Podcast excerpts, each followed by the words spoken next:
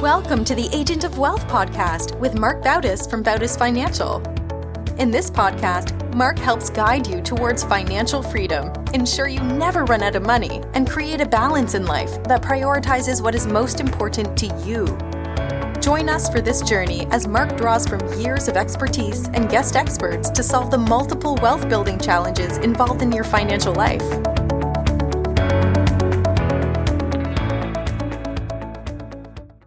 Welcome back to the Agent of Wealth. This is your host, Mark Bautis. On today's episode, we brought back the entire Bautis financial team to discuss the second book we read for our book club. Today's book we're going to talk about is The Infinite Game by Simon Sinek. John, Kira, and Kayla, welcome to the show. Thank you. Hey, Mark. Hi, Mark. All right. So last month's book we talked about was Atomic Habits by James Clear, which I picked. Kira picked uh, the one we're going to talk about today, The Infinite Game. So, Kira, I'll have you start off um, with leading the discussion. Why'd you pick this book? I selected our next read, The Infinite Games by Simon Sinek, and I picked this off the shelves at Barnes and Nobles about a year ago. I was intrigued by the front end paper, which reads in part How do you win a game that has no end? Finite games, according to James P. Carse, have known players, fixed rules, and a clear endpoint. The winners and losers are easily identified, like in a game of football or a game of chess. In infinite games, like businesses or politics or life itself, the players come and go, the rules are changeable, and there is no defined endpoint. There are no winners, no losers in an infinite game. There is no such thing as a winning business, for example, or winning life. There's only ahead and behind. And I thought this would be a good selection for our Bautis Financial Book Club because these discussions are happening in this book club with my coworkers, my team, and at large, the book's main goal is to challenge the way that we look at the responsibility of businesses and our responsibility to employees. So, my first question um, to ask the team today is for John. In chapter one of the book, Simon says that any leader who wants to adopt an infinite mindset must follow five essential practices. The first is to advance a just cause. And by advancing a just cause, you should feel inspired to wake up every morning, get going. Um, and so I wanted to ask you if you could share a just cause that you have in business or one that you have in your personal life it was interesting that you uh, this was one of the questions that you would ask me because I, I, think that this is one of the things that I was the most thought provoking for me when when uh, when reading this book, thinking about you know how I you know I set up my goals and I have goals and like and really just kind of unpacking like how I've thought about the things that motivate me. And I don't know if I have that that the one uh, at a personal level really figured out. My, I think right now with, with four kids, like my it's it's a there's there's no infinite game. It's more of a, a finite game to get through the day. And I, and I joke about that, but at the same time, I think that a lot of you know what what I what I think about is obviously my family, like being able to to, to do everything that I possibly can and keeping them, um, you know, obviously is my highest priority. You know, I, I don't know if I have necessarily figured out what my, I guess that like higher meaning, that higher purpose. It almost reminded me of the the, the advice value stack that we we talk about with our clients you know like you have like those things that are like that fulfilling a life's purpose. Um, and it's certainly something that that I've, I've given a lot of thought to since reading reading this book because I don't I don't I'm not sure that I ha- quite have that like wake up in the morning and like life's purpose like I'm moving in this in this type of direction. But it definitely makes sense and it definitely seems like something that everybody could benefit from by you know just continuing to look at what that is and just try to you know, maybe it could take you a really long time to figure out what it is, but I, at least moving in that direction at a personal level, um, you know, I think would be would, would be something that I, I, I and I definitely for me is something that I want to want to continue to work on for sure. At a from a business perspective, it's a little different, right? Because then you know, there's like there's me, and then there's our business. So I mean, and again, back to that value stack. I mean, I think one of the things that I really enjoy about this job is is just like helping people to to have confidence. I always think about like when I'm meeting with someone, just like building confidence with as many people as possible is really one of the one of my approaches and one of the things that really that really helps in, in me you know kind of keeps me motivated and, and, like like you were saying waking up in the morning and excited about the job is like the the prospect of being able to help someone you know um, from the beginning of the meeting um, towards um, having a lot more confidence at the end of the meeting versus the beginning of the meeting and just in confidence across all levels of their financial life so you know i think that's one of the one of the main things that i, I think about when it comes to um from from a business perspective I think this book was like thought provoking in that way. And I agree with you. Like for me, I definitely like want to leave a legacy. But then you're like, what is that legacy? And it's like thought provoking in that way. It's like, okay, I really need to sit down, put pen to paper. And I know a lot of people also cause, call this like your quote unquote why. What is your why? It's like a popular, you know, self reflecting tool that you can use. So I think it was effective in that way. Sure. Didn't he have a book that was start start with why? I think start with why. Yeah. Think, yeah. Funny enough, like that's actually was his. Well, I think one of his first ones, or if, if it was, yeah. if it wasn't his first one. So it's worth mentioning the second essential practice that Simon lays out in the in the book, which is building a trusting team. But my next question for Mark relates to the third practice, which is study your worthy rivals. It is important to note that Simon does caution that worthy rivals are different from competitors. Uh, he says viewing other companies or other individuals as competitors is unhealthy. If you have a competitor at work, it means you will do what you can to undermine them to improve whatever it could be for you, whether it's your sales or getting the bonus. But for Mark, in your opinion, what differs a worthy rival from a competitor? Yeah, I, I, think he he gives a, a, a lot of good stories about this. One of them was he talks about Wells Fargo and some of the the unethical things they did. You know, as or you want to say they did, or they were forced to do, or encouraged to do. You know, I, I grew up playing a lot of sports and always looked at the person on the other side of the field as a competitor. I think that kind of mindset transitioned into into business as well, especially you know when starting this company looking at other advisors as, oh, it's it's competition, you know, it's a it's a kill or be killed or world where we're always you know looking at this finite pot. Sinek takes a different approach. He defines it's not you know there are you shouldn't look at them as competitors. You want to look at the worthy rival. It's another player in the game who's worthy of comparison. And what he says, it may be players in the industry, outside the industry. They may be sworn enemies, collaborators, colleagues, but regardless of who they are, the main point is that they do something just as good or maybe even better than we do. They may make a superior product, command greater loyalty, lead more efficiently or effectively. You don't need to admire everything about them, agree with them, or even like them. You should, uh, you know, simply acknowledge that they do have strengths and abilities, and you probably could learn from them.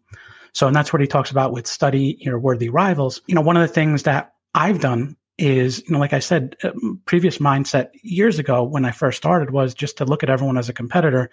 Uh, we recently joined a group of advisors that meets regularly, shares best practices. It, it called uh, Advisors Growing as a Community. So it's advisors from all across the country um, who are not necessarily even competitors, but it's a way that you know maybe this other advisor does something better than than we do, and we can you know always in that quest of improving ourselves, we can we can attain, uh, you know, whether it's some different strategy or some different way of of approaching, you know, how we operate as as advisors. So I think even before reading this, it was something where I I've had a mind, um, you know, a little shift in in how I looked at it because I do think now, you know, studying or taking, you know, this person does this really good, so I pick something up from there. Maybe another person does uh, you know something else really well. So I think it is kind of picking and choosing, and not necessarily emulating, but you know really learning from from uh, the people that are in the same space we are. Yeah, and I also liked the example of Apple. I think it was Apple and Microsoft how they had com- um, competing products, but Apple was so focused on their just cause of improving the world and the planet that they didn't care about sales over Microsoft on a similar product. It was more so looking at the bigger picture of the entire company.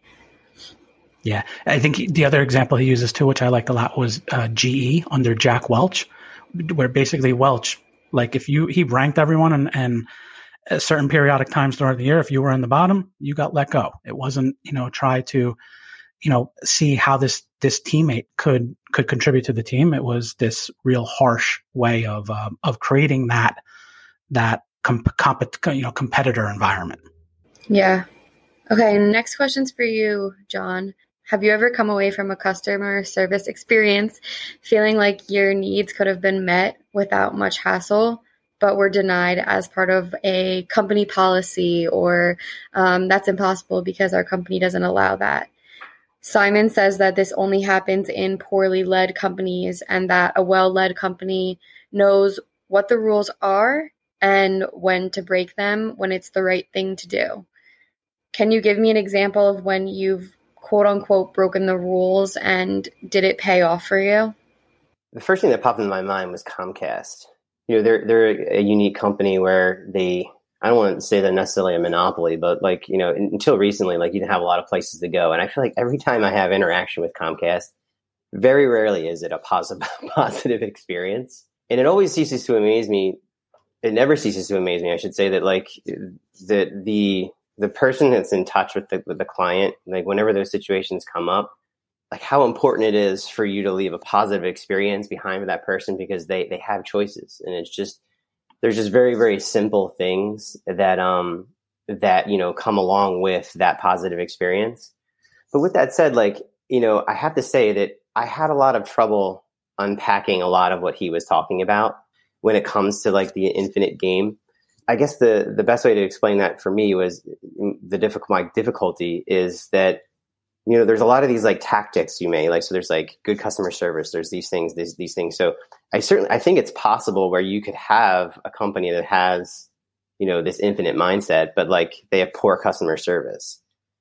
I don't know. I think that there's like an oversimplification of the way of his approach um, with with what you're talking about and a lot of the things that that are there. So I, I had a little trouble wrapping my head around like what what he was trying to get at and how it related to the infinite game.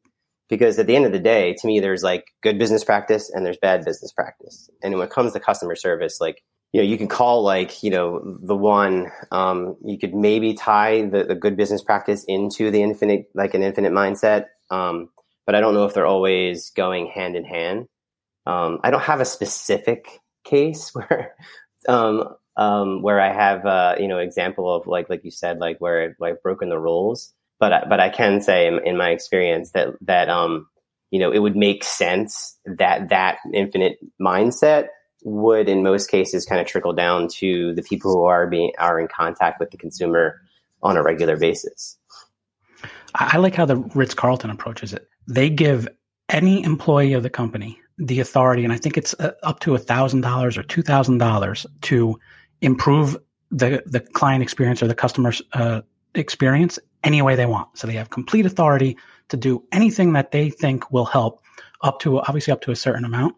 But I think that's that's really a good you know a good a good thing because paired to actually yesterday I saw on Twitter where someone posted a thread where they said you basically U-Haul the company is garbage. Let's list other companies, and you wouldn't believe the amount of th- people that posted. It ran from everything from there were some airlines mentioned, um, there there was Comcast mentioned, and now people have a voice. Um, you know, where it used to be, you got bad service and you know you just dealt with it, and now you know, depending upon how big your Twitter list is or your Instagram followers, a lot of people will see if you have a problem. And what's even funnier in that thread is the companies actually came on the thread and started posting, oh, if you had a bad experience, you know, DM us or, you know, here's our service line. And people were like, nah, you had a chance and you failed.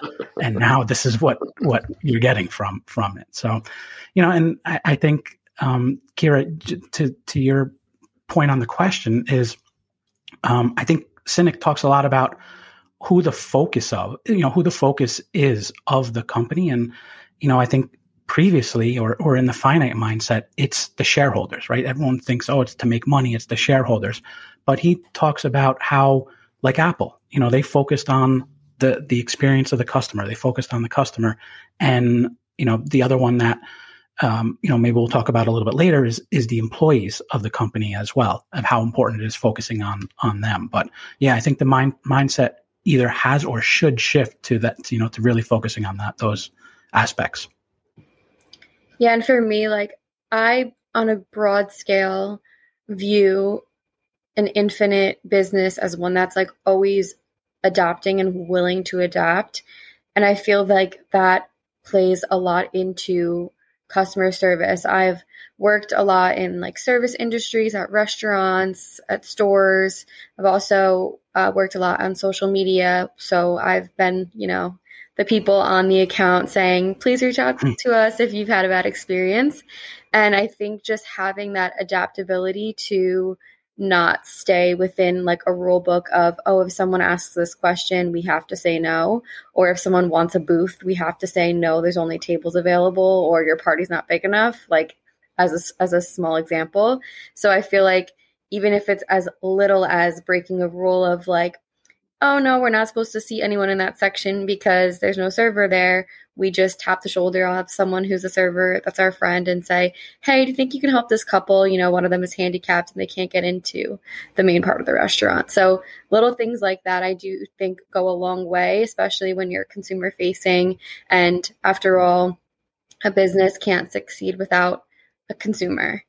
Um, so my next question is for you, Mark. At the conclusion of the book, do you feel inspired to adopt an infinite mindset? And I guess um, you can talk a little bit about how you felt about the book in general. Um, if you had any agreement or disagreement, sort of like John just mentioned, feel free to. Yeah, so I, I think the, the Sinek talks about the five essential practices of having that infinite mindset. And I think some of them definitely did did resonate. Like I talked earlier about the study your worthy rivals. Um, he also talks about advancing a just cause. Like John, it's it's still a different mindset of me to kind of pinpoint. You know, I think the closest one that I have to that is, um, you know, really pushing out financial literacy. That's something I think that we really try and do as a as a company. Um, you know, with some of the content we do, but also we're I'm I'm big on a big believer. You know that we don't get financial literacy growing up, and you know, it is a passion of mine to to help with that. Um, you know, he he talks about building trusting teams, which, like I, you know, I was just mentioning how one Jack Welch made competition among amongst teams, um, but you you really, you know, realize how how important the team is, how important the you know everyone on the team is, um, and and Sinek gives some really good stories about that. Um, you know, one I liked, he talked about the Marine Corps. What he said about the Marine Corps is they they really try and identify leaders, and you know they give different uh, assessment tests that they do. On the assessment test, it's not the ability to succeed, which they say makes a leader. It's showing characteristics of a leader. Uh, you know, and those characteristics could be honesty, integrity, judgment, decisiveness. You know, for example, he says the Marine Corps is not interested whether you know someone can cross a water hazard they want leaders to create a trusting environment so that they can cross any water water obstacle. So, you know, I, I think like having you know that really opened my eyes until to how really to look at leading a team and you know how we want to develop our you know the team members that we have here on it. And you know, he contrasts that with you know what I mentioned earlier about um, Wells Fargo and how they just create, the, and he, he calls it ethical fading, is what he calls it, and how they create a culture of it, and how quickly you know a negative culture like that can develop to the point where you know three million, you know, they Wells Fargo opened three million fake accounts over uh, a period of time, and how you know there's evidence that this it wasn't like it was just some small practice that there were a lot of people aware of this and you know you can almost look at it as th- this negative behavior was was promoted. So you know i think it's definitely uh, you know after reading the book it's definitely something having the infinite mindset versus the the finite mindset is something that i think is something that we're we're trying you know we're going to try and do and and definitely enjoy the book. Um i do think you know Sinek it's you know he gives the five practices. He somewhat simplifies some of it. Like for example we'll, we'll talk about with with people we work with saving, right? And we'll say, you know, you should save more. And it's like, yeah, that's great, but how do I actually do it? That's probably the one part I, I would have liked to see a little more in there. He gives some really good stories, but kind of that, okay, this is how you, you know, kind of take that infinite mindset. And he does give some stories. He gives some some examples of it, but you know, I'm always one of that. Here's the playbook. Here's the roadmap on how to actually, you know, take that. But overall, I thought I thought it was a good book. Yeah, Kayla, for you. So, the last of the five essential practices is cultivating the courage to lead. I wanted to ask if you got any good, valuable information from that section that could inspire you to become a leader or lead in your own life. Yeah, I thought that was a really interesting question. I think within your own life, it's kind of hard to pinpoint that why, like we talked about earlier. I don't know my why, and I don't. I don't think there's anything wrong with not knowing that, but just knowing that you're working towards something bigger is kind of that infinite mindset that Sinek is talking about. So that's kind of how I took away with it. Another thing that I took away was that uh, Mark already mentioned competitors, but one of the things is that like within your game, you're your own biggest competitor, and you shouldn't be compar- comparing yourself to colleagues or others around you. You should just be comparing you to yourself. And then the last thing that I think I, I'm taking away to my own life is that in a finite game, you're worried about small consequences, but in an infinite game, you're not really letting those hold you back. Is there anything that you disliked or disagreed with that Simon wrote about in, in the book? I thought it was really entertaining the whole way through. I think one criticism that I do have is that it feels some of the stories felt a bit redundant. Like we would just switch companies. You guys already mentioned Wells Fargo, um, Apple versus Microsoft. And then there was another, I liked the story about CVS and how they stopped selling cigarettes a few years back and how like certain companies that wouldn't work with them before like started working with them after that. I thought those were all entertaining, but I thought they all kind of had the same general idea behind them. And I think that was laid out in the first few chapters. And at points, it just felt a bit redundant, but it was still entertaining. Yeah, I definitely agree. I think for anyone listening who's interested in reading the book, the first three chapters are really, really great. Actually, the first chapter just does it's a kind of like an overview of the remainder of the book and then the remainder of the book is is like supporting stories and um, it's it's interesting to learn these stories especially for me i'm i'm definitely interested in like seeing real life examples and just being more knowledgeable about business practices and learning about businesses in general but a lot of it is really laid out for you in in the first few pages there did anybody like get like this impression from him this like two forces fighting each other. I couldn't get out of my head as I was like going through this book how much that I, th- I thought that there's the infinite game is just as important as the finite game, and the good companies actually figure out a way to make them both coexist. You know, like, and I felt like he always had this like anti-capitalist kind of feel to the way he was talking about like business, and I don't know if that was necessarily his intention, but it certainly seemed that way. And I just, I, I couldn't help. I could just, I kept thinking, like, found myself yelling at, at when I was listening to it, like, no, like, what do you, like, like, and just the idea that like this infinite game is, you know, like the end all where I think the purest sense of the infinite game is probably just as evil as the purest sense of, of the finite game. And I think there probably, in my opinion, is like a coming to the middle, almost like politics like you have like these really really staunch Republicans and really really staunch like aggressive liberals, you know. And at the end of the day, maybe it's like okay, like you have some good ideas, you have some good ideas. Let's talk through this, as opposed to saying like, oh, socialism's bad, capitalism's bad, and you know, it, it kind of just like they kind of fight each other. Um, and I just throughout the book, I got this like real anti-capitalist um, kind of feeling. Did anyone else like have that kind of like thought about the way he was like his approach. He, he weaves it in a little bit, um, but also I think it's not as simple as just an infinite game. I think there's probably finite games within the infinite. Yeah, within the infinite game. So you know, it's it's a book, and and I guess he's trying to go over on one side in terms of the message of the the infinite game and how that works. But yeah, in reality, it's probably not as simple. Um, you know, as just as as outlined as just an infinite game, and also, you know, I mentioned uh, earlier, it's just it's not as simple to implement. Uh, I think as as well. But um, yeah, I mean, some of the, you know, if you look at it from a pure capitalist, anti-capitalist perspective, I think he does weave some of that in there. It's hard to tell if that's his like stance on it or not, but but yeah, I think there's a little bit of it in there. I think there's something to be said for like coming to the middle or like taking sort of going back to what you were saying, Mark, about worthy rivals, like taking the practices and successes that come from both infinite and finite games and using them both to to your advantage when you are a business owner or working for a business and there's just something to be said for like learning from all different types of perspectives and then putting them to use in your own way.